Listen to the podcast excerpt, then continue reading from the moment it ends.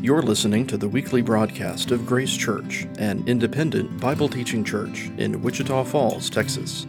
This week we're continuing our study of the book of Galatians. We're calling Legalism to Liberty. With this week's message, here's Senior Pastor Lance Bourgeois. Maybe you heard this past week, Bill and Melinda Gates have announced that they're ending their 27 year marriage. What's interesting is in the midst of their own personal struggle and pain over what they're walking through, the rest of the world is talking about it from a completely different angle, maybe even insensitive, because what the world is talking about is how many dollars are at stake. Everybody wants to know what this divorce settlement's going to cost.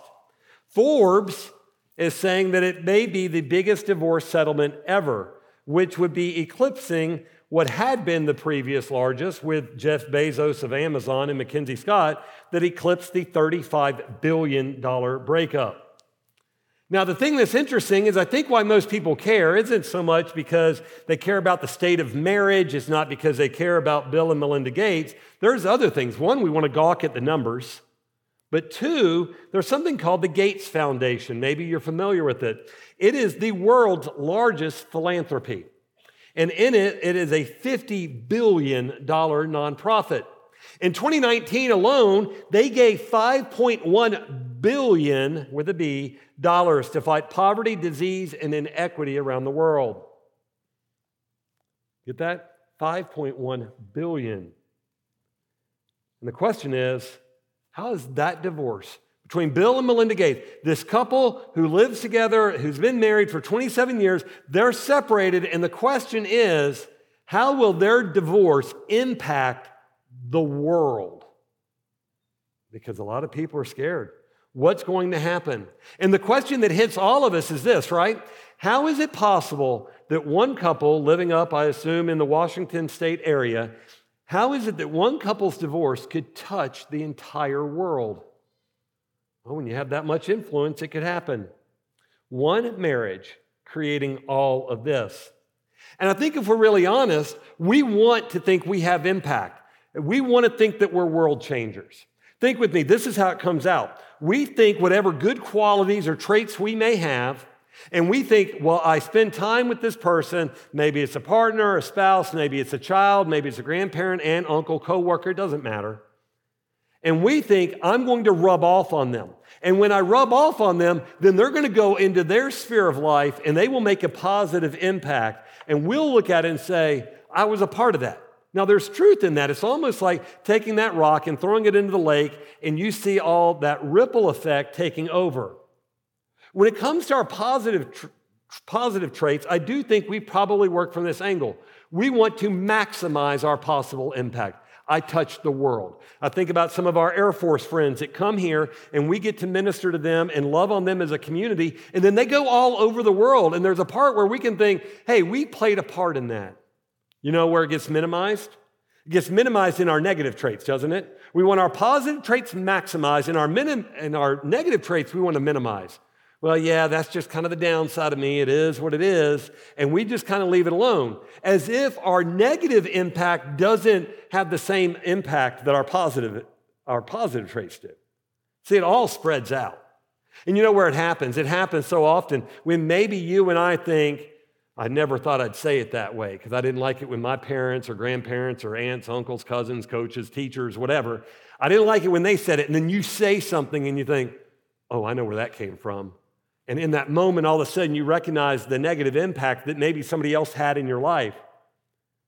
We want to minimize the negatives, we want to maximize the positives. You know the really scary one? The really scary is the impact we're having on other people when we don't even know it. When we're having that negative impact with whatever baggage, whatever we carry, and we start rubbing off on those people around us. And all of a sudden, how unfair that our negative things we're not even aware of are rubbing off and having a negative impact on others, people that we love. Well, that's what Paul's writing about today. I invite you to turn in your copy of Scripture to Galatians chapter 4. As, you, as we read this, Paul is confronting this impact. It could have been positive, it's not. It is negative, and it may be an unaware negative, or it might be a fully known negative. But that's what he's writing about. Because there's two groups of people that he's going to be addressing in the one are this, this Galatian church, people who have come to faith and they've come to understand the gospel for who it is, what it is, and the clear, simple truth of the good news of the gospel of Jesus Christ. But there's a second group that are in this too. We've, you've heard us talk about them if you've been with us in this series. They're called the Judaizers. They're the people who are trying to enforce a rigid adherence to Jewish law. And so they're taking this and they're saying just living out the gospel isn't sufficient. You need to follow all of the Mosaic law. And so they're adding back into it. I think Paul's words as we start this today are going to be this idea. You're having a negative impact, whether you're aware of the negative impact or you're unaware of it, we've got to confront what's going on. Because much like that rock being thrown in the lake, that's going to have that ripple effect, it's going to happen in your church. The moment you step away from the simple, clear gospel is going to start having impact. It's going to have impact in your life, it's going to have impact in your home, in your place of work, in your community. Which is why Paul says we've got to deal with this and we've got to confront it for what it is. So we pick up our story from where we left off last week, where he was very clear on the gospel, and he's very clear that these people know the gospel, but they've gotten confused, and that's what he's going to do. So as we read through this, you're going to see that he makes three pleas. He's appealing to them to return to the gospel on three different bases. Here's the first one it's based on the gospel. We pick up in chapter 4, verse 8. Paul writes this Formerly, when you did not know God, you were enslaved to those that by nature are not God's. But now that you've come to know God, or rather be known by God, how can you turn back again to the weak and the worthless elementary principles of the world? Whose slaves you want to be once more. You observe days and months and seasons and years. I am afraid that I may have labored over you in vain. Do you hear his despair? This is not a happy Paul. This is not a Paul that's content at all. He is upset. If you were with us last week, we, he walked them through the gospel and all that the gospel held for them. That it was the gospel message that brought justification, where their salvation came from. And because of that, they were baptized into Christ and they've been put in union with Him. They can never, ever be separated from Him. And then he said, because of that, you become unified with the body of believers. Nobody has any more worth or value than anybody else. You are all unified with one another. There's no more competition between you and anybody. And because all that's true, all of a sudden you've been adopted into the family of God. And we talked about what that eternal family looks like. But that's not how he characterizes them here. Formerly, when you didn't know God, when you were over here and you didn't know Christ, before you understood the good news and the beauty of the gospel, you were over here and you were enslaved to those that by nature are not gods. You called them gods, but they weren't gods. They just had that label attached to them. And you were enslaved to them. He comes back around and says, We've got to confront this. Think with me about that system when he uses that word, you were enslaved to him. It's based on fear, it's based on competition, it's based on the never ending quest to prove yourself. Think with me about if you had a person that just seemed like you could not please them. You're always working harder. You're always doing more. You're always trying to impress. You're doing things where, like, did you see that? Did you see that? Did you see what I just did? And we're trying to earn that. He said that's what this system was like. You were trying to earn something. What were the gods? What are they talking about? Well, you may have figured this out. We see this in Acts chapter 14. And when the crowd saw what Paul had done, they lifted up their voices, saying in Lycaonian, The gods have come down to us in the likeness of men. Barnabas they called Zeus, and Paul Hermes because he was a chief speaker. He picked out two of the Greek gods, and they didn't even know about the Greek gods other than they worshiped them, but they don't know anything about them. So they see Paul and they see uh, Barnabas, and they're like, this has to be them. And the priest of Zeus, whose temple was at the entrance to the city, brought oxen and garlands to the gates and wanted to offer sacrifice with the crowds. They're worshiping gods they don't even know about. But when all of a sudden somebody shows up and has power and influence and a good message, they look at him and say, well, they got to be gods. So the messenger, well, that's got to be Hermes. So we'll call Paul Hermes. Barnabas will call Zeus. And all of a sudden, we've broken down the system and to manageable gods.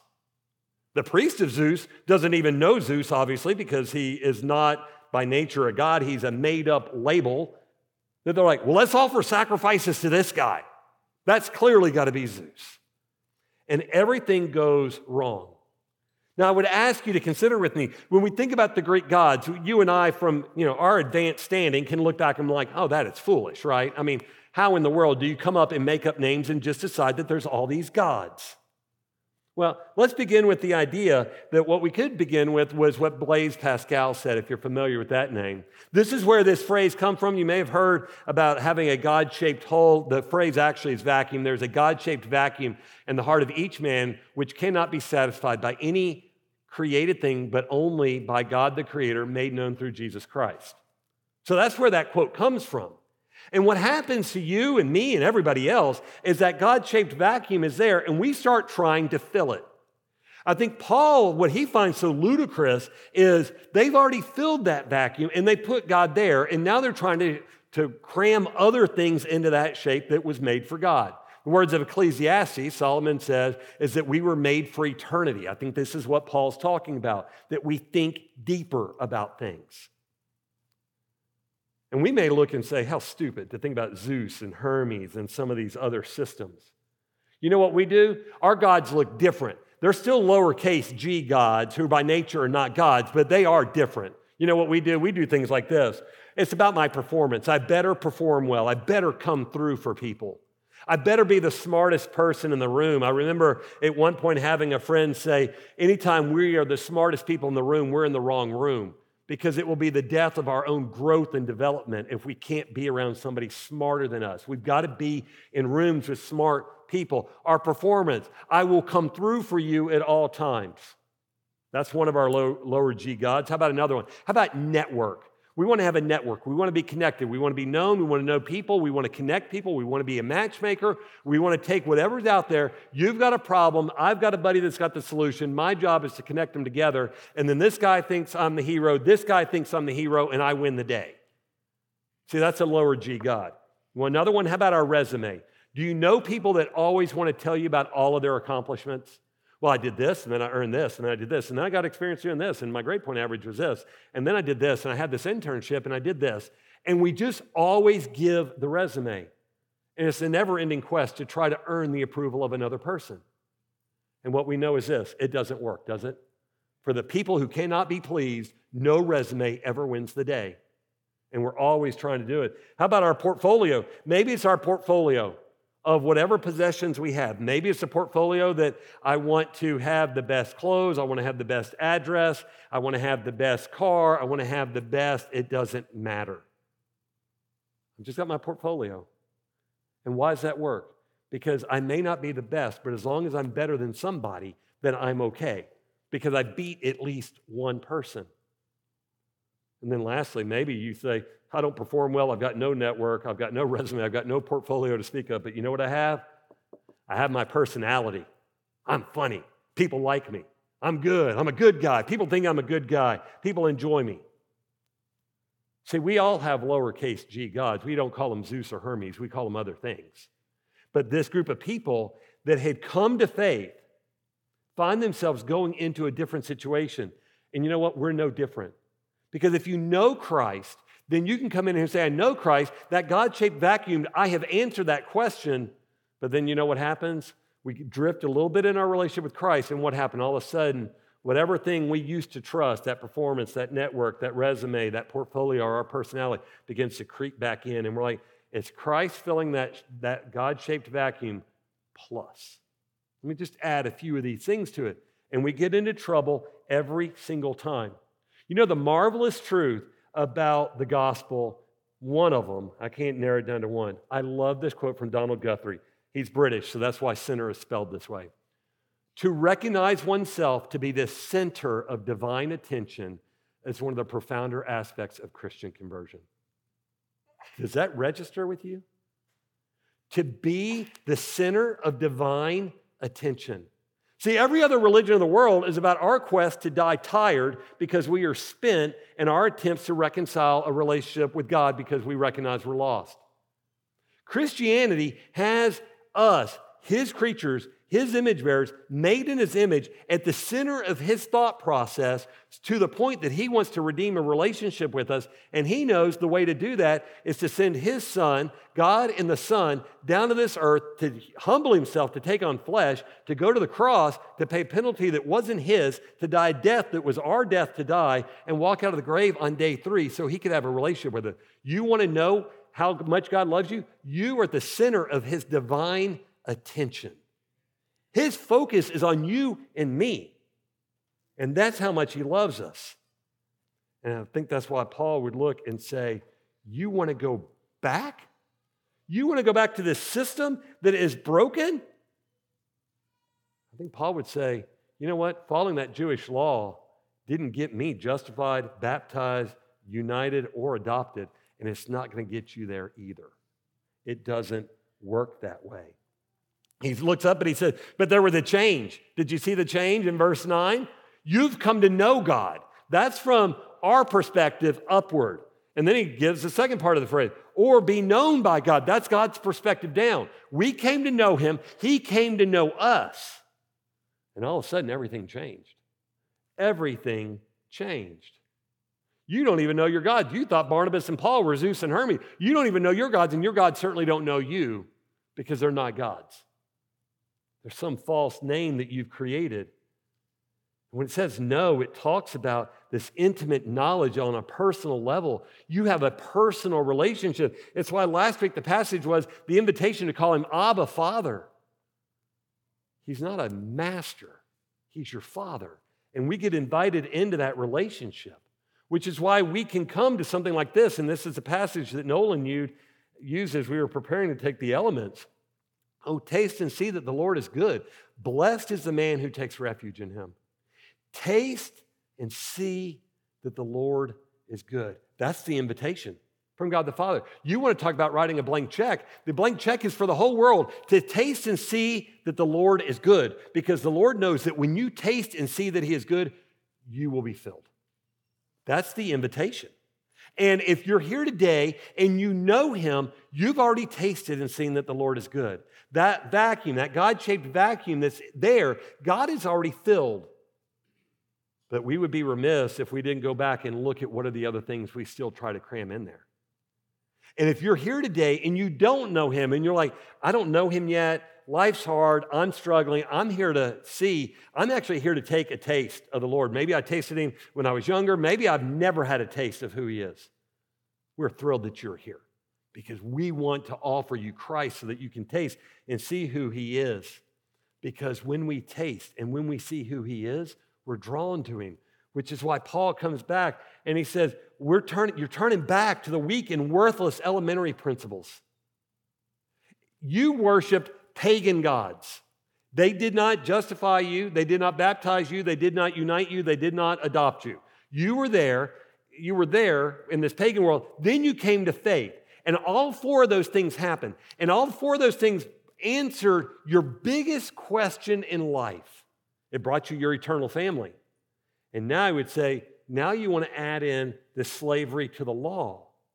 It doesn't take you back to the pagan gods, but it's going to be as effective in your life as the pagan gods were. It can't do those things for you. So let's keep the gospel clear and simple. He goes on to say, You've observed days and months and seasons and years. Yeah, they're practicing the law. Okay, Sabbath, do the festivals, practice the year of Jubilee, celebrate and rejoice it, do all of those things. If they draw your heart to the Lord, if they evoke worship in you, and only you and I can answer that. But the moment we say, well, God's going to be really proud of me, He's really happy. I, I observed 52 of 52 Sabbaths this year. God's not impressed. That's not what our Christian life is to be about. He changed the system. Those are merit badges. But we have no merit badges before the Lord. See, these pagan gods were plagued with the reality of human minds. Think with me. You may have asked this question when you were a kid, or if you're a child, maybe you're asking the question today. Question being this If I was a superhero or I could have a superpower, which superpower would I want to have? See, this whole Greek God thing was almost like this if I could be a Greek God, which absolute power do I want to have? And then they created a whole system around it, right? Let me give you an example. This isn't all of them. Matter of fact, it was funny. I came across a list and the person said, I'm still adding to it. There's an endless number of Greek gods, which is amazing to me. But you may, I, I grabbed some of the ones that maybe would be helpful. If humanity is creating gods, this is what humanity does. Are you ready? Apollo, the god of music, poetry, art, oracles, archery. How archery fits in there, I don't know. Plague, how plague and music go together, I don't get it. Medicine, sun, light, and knowledge. All right, that's a great one. Ares, the god of war. All right. Atlas, a primordial titan of astronomy. Condemned by Zeus, I did not know this, condemned by Zeus to carry the world on his back after the Titans lost the war. You want to know what kind of gods humans create? We create the kind of gods that when you fail, the God makes you carry your failure of shame with you everywhere you go. That's who we create. Instead, we have a one most high God that says, I love you, I redeem you, I forgive you, I've removed that sin from you as far as the east is from the west, I've dropped it in the bottom of the sea, and you've been set free from your failure. See, we can't even create good gods. We create gods like this. Let's go on. Chaos, the gap between heaven and earth. That's where we live, right? Chaos. How about the god Eurus? That's the God known as the unlucky east wind. They can't even picture a God that's big enough to be the east wind and the west wind. We just narrowed it down to the unlucky east wind. Hades, the god of the dead. Helios, the god of the sun. Hercules, that's the one we know about. The god of heroes, sports, athletes, health, agricultural, trade, oracles, and the divine protector. Hypnos, the god of sleep. Because they can't even go to sleep without having a god that they make up.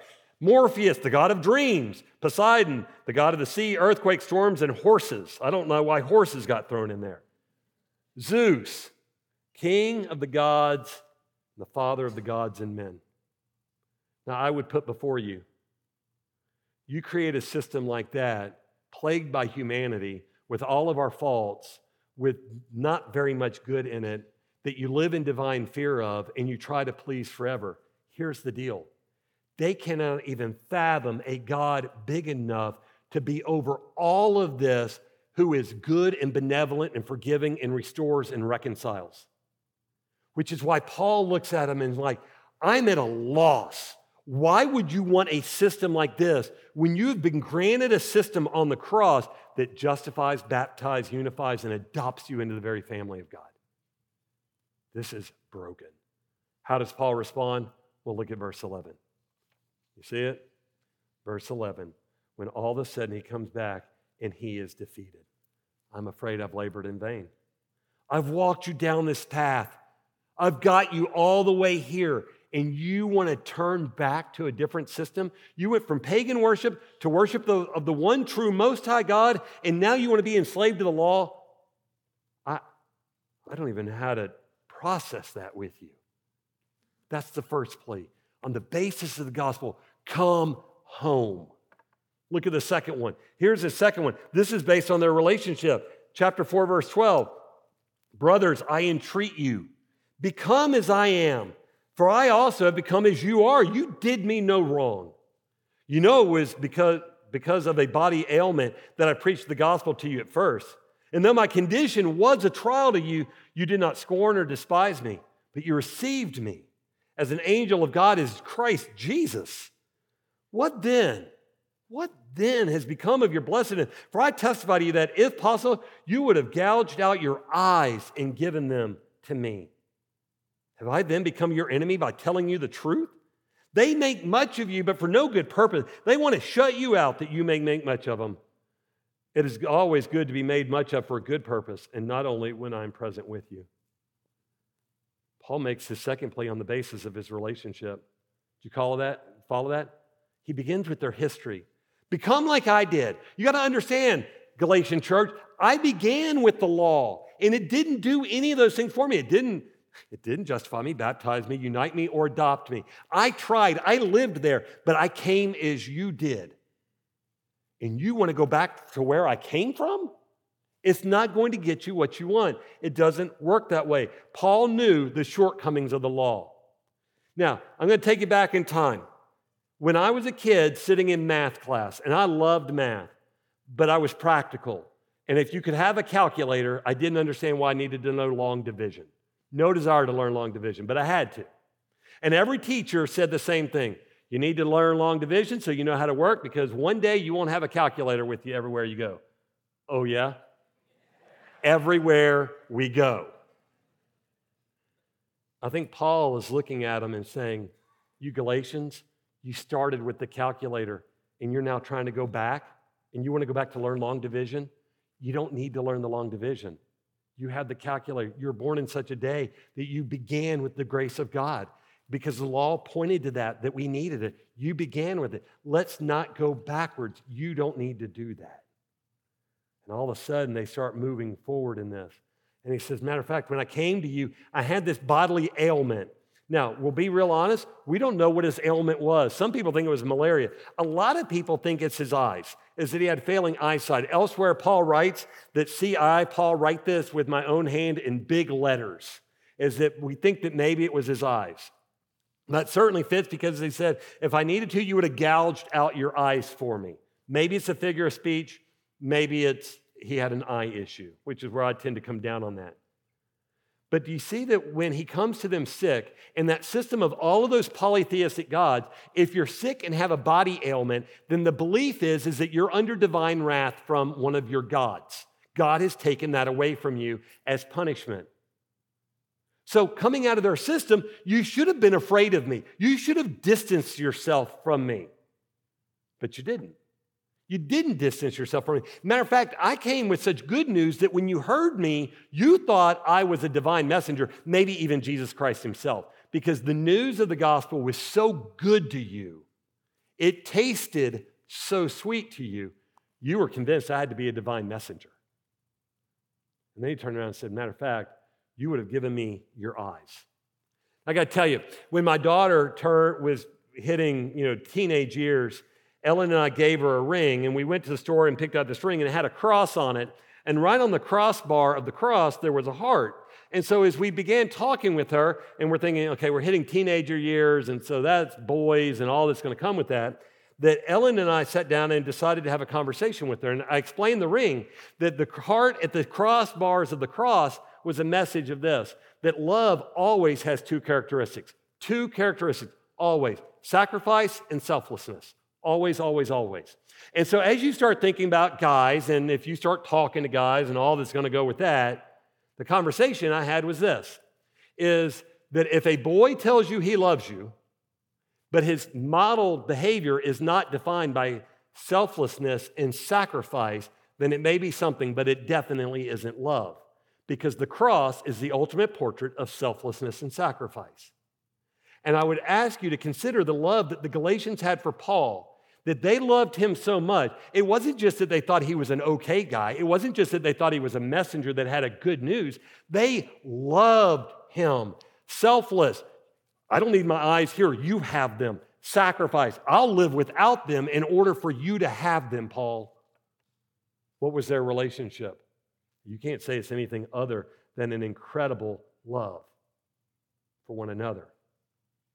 And all of a sudden, we have this playing itself out which brings Paul to their present in verse 16. How did I become the problem? How did I become the problem? I loved you. You offered me your eyes. You knew I loved you, and you clearly loved me, but all of a sudden I'm the problem? Remember? You wanted to give me your eyes.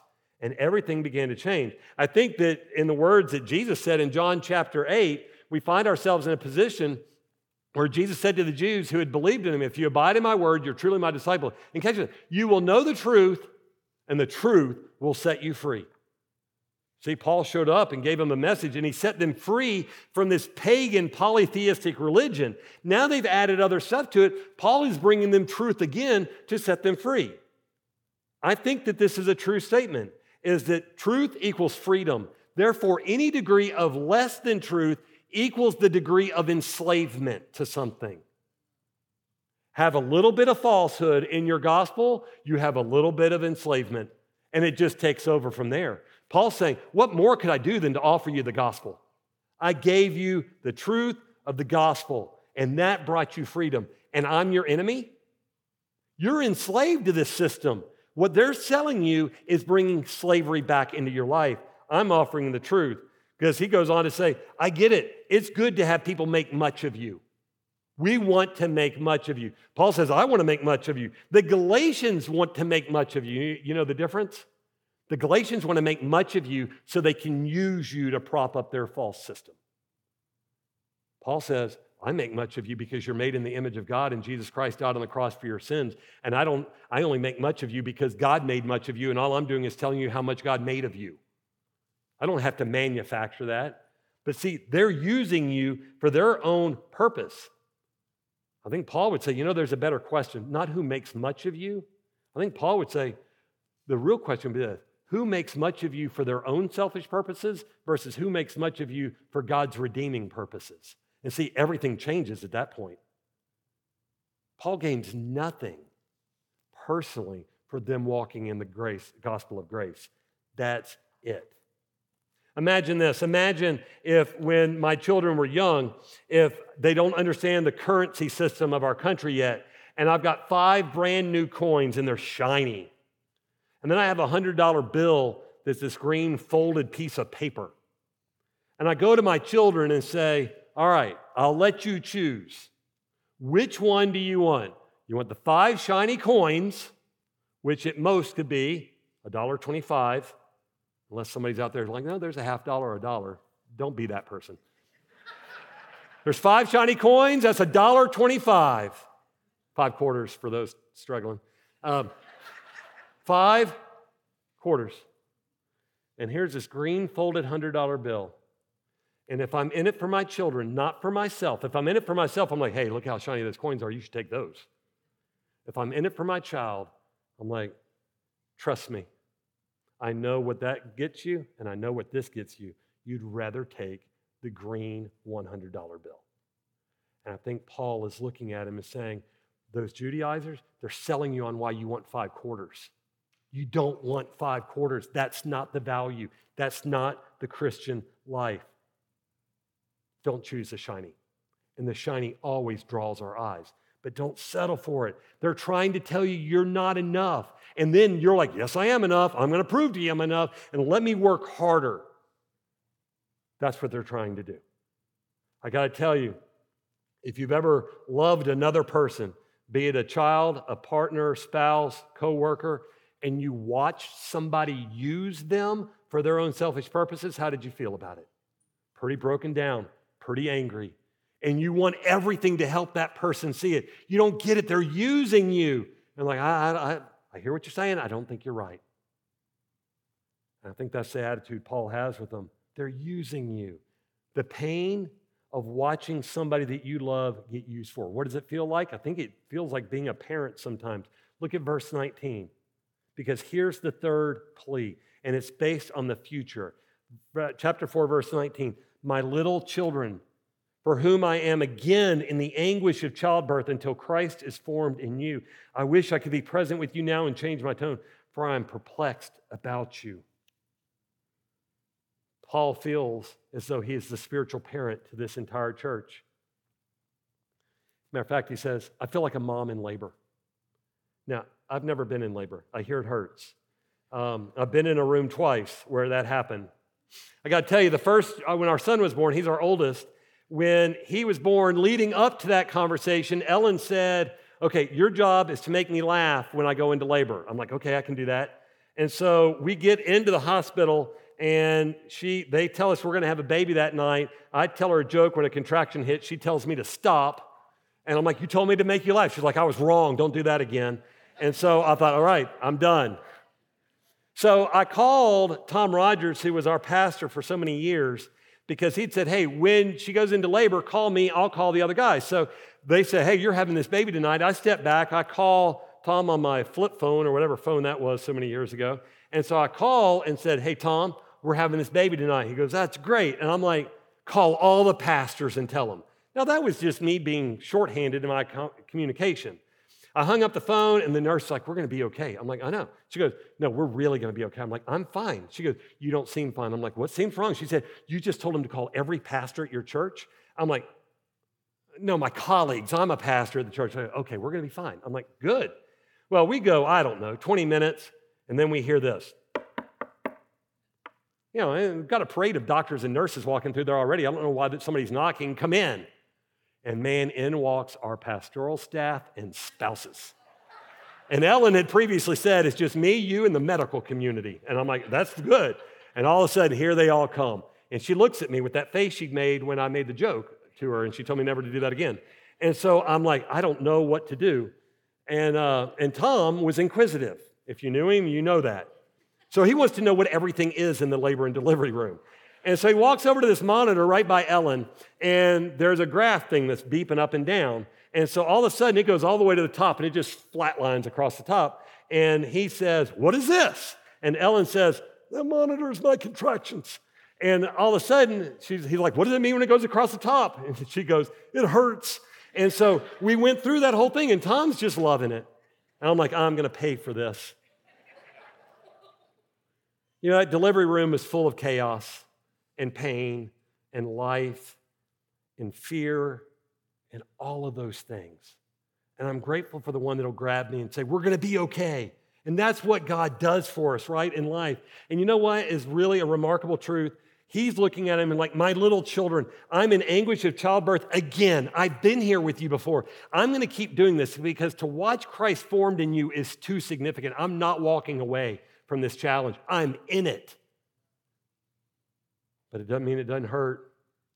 And if you've ever watched somebody that you love struggle, we have found a way to monitor the pain of a contraction, but we have never found the way to monitor the pain of loving somebody and watching them twist off into a wayward path. We've been there. And Paul says, I'm here again as Christ is formed in you. It's even a passive verb. I'm not forming Christ in you. You don't form Christ in you. Every time you think you do Sabbaths and festivals and all those things, you're acting as though you think you're in control of forming Christ in you. It's passive. As we worship, God forms Christ in us, and then it begins to come out. See, the quest of the Christian life isn't to get more Christianity in, it's to get that which happened when God gave us a new heart, to get that out throughout the members of our body. That's our calling.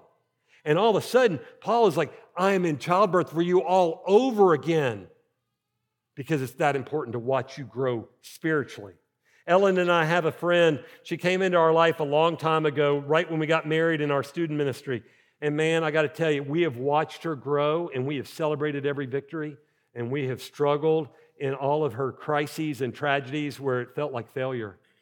I got to tell you, if you were to ask us and were to ask her, Yes, we know what it's like to labor again on behalf of a soul. If you've got children, you know what it's like. If you've ever had a spouse, you know what it's like that you fight on behalf of another for their well being because it matters. And that's where Paul is with them. He comes back and says, You know what? I wish I could be present with you now. And I wish I could change my tone. But there's some conversations just, just aren't pleasant conversations. And we're not going to shy away from them. I love you too much to shy away from this conversation. You're polluting the gospel. And it's going to have ramifications like a rock landing in the lake. And that ripple effect is going to affect you, it's going to affect those closest to you, and it's going to affect your world. There's too much at stake. I'm not backing away from it. And sometimes conversations have to be face to face. We can't text conversations like this. People seem to have an inordinate amount of courage when they're texting, right? Yeah, these are face to face conversations and don't expect the world to understand because the world won't understand. That's part of it. I remember talking with my kids about movies when they're like, Well, I turned 13, I should go see a PG 13 movie. And me telling my kids, Look, the world says you need to be 13 to see it. I'm sorry, I get it. The world doesn't care about you. The world doesn't give a rip about what you see or what you put in your mind. I do. I'm fully invested in you. And tonight, if you have a bad dream about that movie that you go see today, they're, they're not going to be the one sitting up with you while you cry all night. That's going to be me or your mother. The world doesn't care. Do we intervene enough to care? Because the world might like, the Judeo, okay, so you're adding stuff. That's okay. I mean, what does it hurt? All right, so you, you honor the Sabbath. What does it hurt? Who's in their life that loves them enough to lean in and say, That's not what God calls you to. If you can evoke worship through the practice of the Sabbath, then practice the Sabbath. But don't think you get a merit badge before God because you practice the Sabbath. And He owns it and He offers it to them. Sorry, but there's times where people need our tone of voice. They need our body language. They need to see the look on our face. They need to see, see that we care because our vocabulary, when you text, all you have are capital letters, which means you're screaming, or the people that like to put lots of exclamation points, right? He loves them enough to sit down and have a real conversation. I think if we're real honest, Paul would say he's battling for their souls. He's battling for their souls. And I would ask you, what are you battling for today? What are you battling for? If I were to ask this room or people watching, make a list of 20 things that you're battling for today, I would bet you no two lists are the same. I think there'd be a lot of overlap, but I bet you no two lists are the same. And if you were the kind that would say, I don't even know what I need to battle for, so let me Google it so I can have a good answer. Here's what you're going to get you're going to get answers like battle for world peace, battle for honesty, battle for being able to change and remain teachable. Let me tell you what I think Paul would say.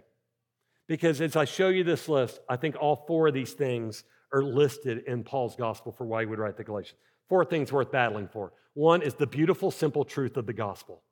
If we miss that, we have no good news. And if any degree of lack of truth leads to a level of enslavement, then we have no right to offer a gospel that doesn't truly set free. That's why we have to battle for the simple, beautiful truth of the gospel. The second battle is this our own soul and our spiritual growth. Nobody can do that for you. You have to take that battle on yourself. What do I need to do to grow spiritually? Because the third one is this we now have to battle for the souls of those closest to us. Is that there may be somebody in your life you need to lean into, and you may need to do it face to face so that they can hear your tone of voice, see your facial expression, your body language, and all of those things because you love them enough to speak into a world because the world's not going to do it because the world doesn't care about them. We've got to lean in and battle for those souls closest to us. It's what Paul's doing to the Galatians. It's what Ellen and I do with each other. We do for our kids. It's what we do for that female that I mentioned a minute ago in our youth group. And it's what you do every day for the people that you love. Don't give up. Don't back away from that battle. Because the fourth one is this, is that we would learn how to redeem every opportunity to share the love of Christ with others. These are the people that may not be closest to us, but God's called them into our sphere of life so that we might redeem the moments to buy back every opportunity to point them to Christ. We don't ever walk away from those things. And if you look at that list, all four of those things are at play when Paul writes his letters to the church at Galatia.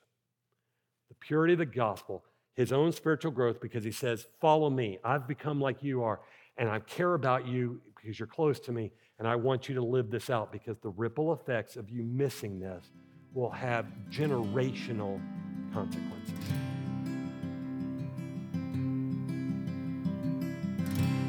You've been listening to the weekly broadcast of Grace Church, an independent Bible teaching church in Wichita Falls, Texas.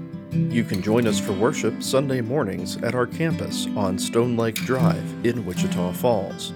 You can also hear each week's message Sunday mornings on 89.5 FM KMOC. Listen to our podcast online anytime at gracechurch.com or find us in the Apple Podcast directory. From all of us at Grace Church, thanks for listening. We'll see you next time.